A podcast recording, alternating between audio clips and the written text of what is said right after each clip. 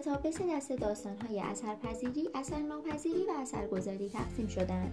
متأثر بودن مسئله است که در این کتاب بر اساس نظریه اقتدار به آن پرداخته می شود. افراد متأثر کسانی هستند که زندگی خود را صرفا تبدیل به تکاپو برای رفع نیازهای زیستی و روانی کردند. اما انگیزه افراد موثر صرفا رفع نیازهای اولیه نیست، بلکه آنها با رفع نیازها، کمبودها و ها و رسیدن به حداقل ثبات و بینیازی درونی زندگی غیر خودمحورانه را در پیش میگیرند و به جنبه های برتر وجودی خیش و موضوعاتی چون رسالت زندگی، زندگی با معنا، ساختن دنیایی بهتر و زندگی غیر خودمحورانه توجه دارند.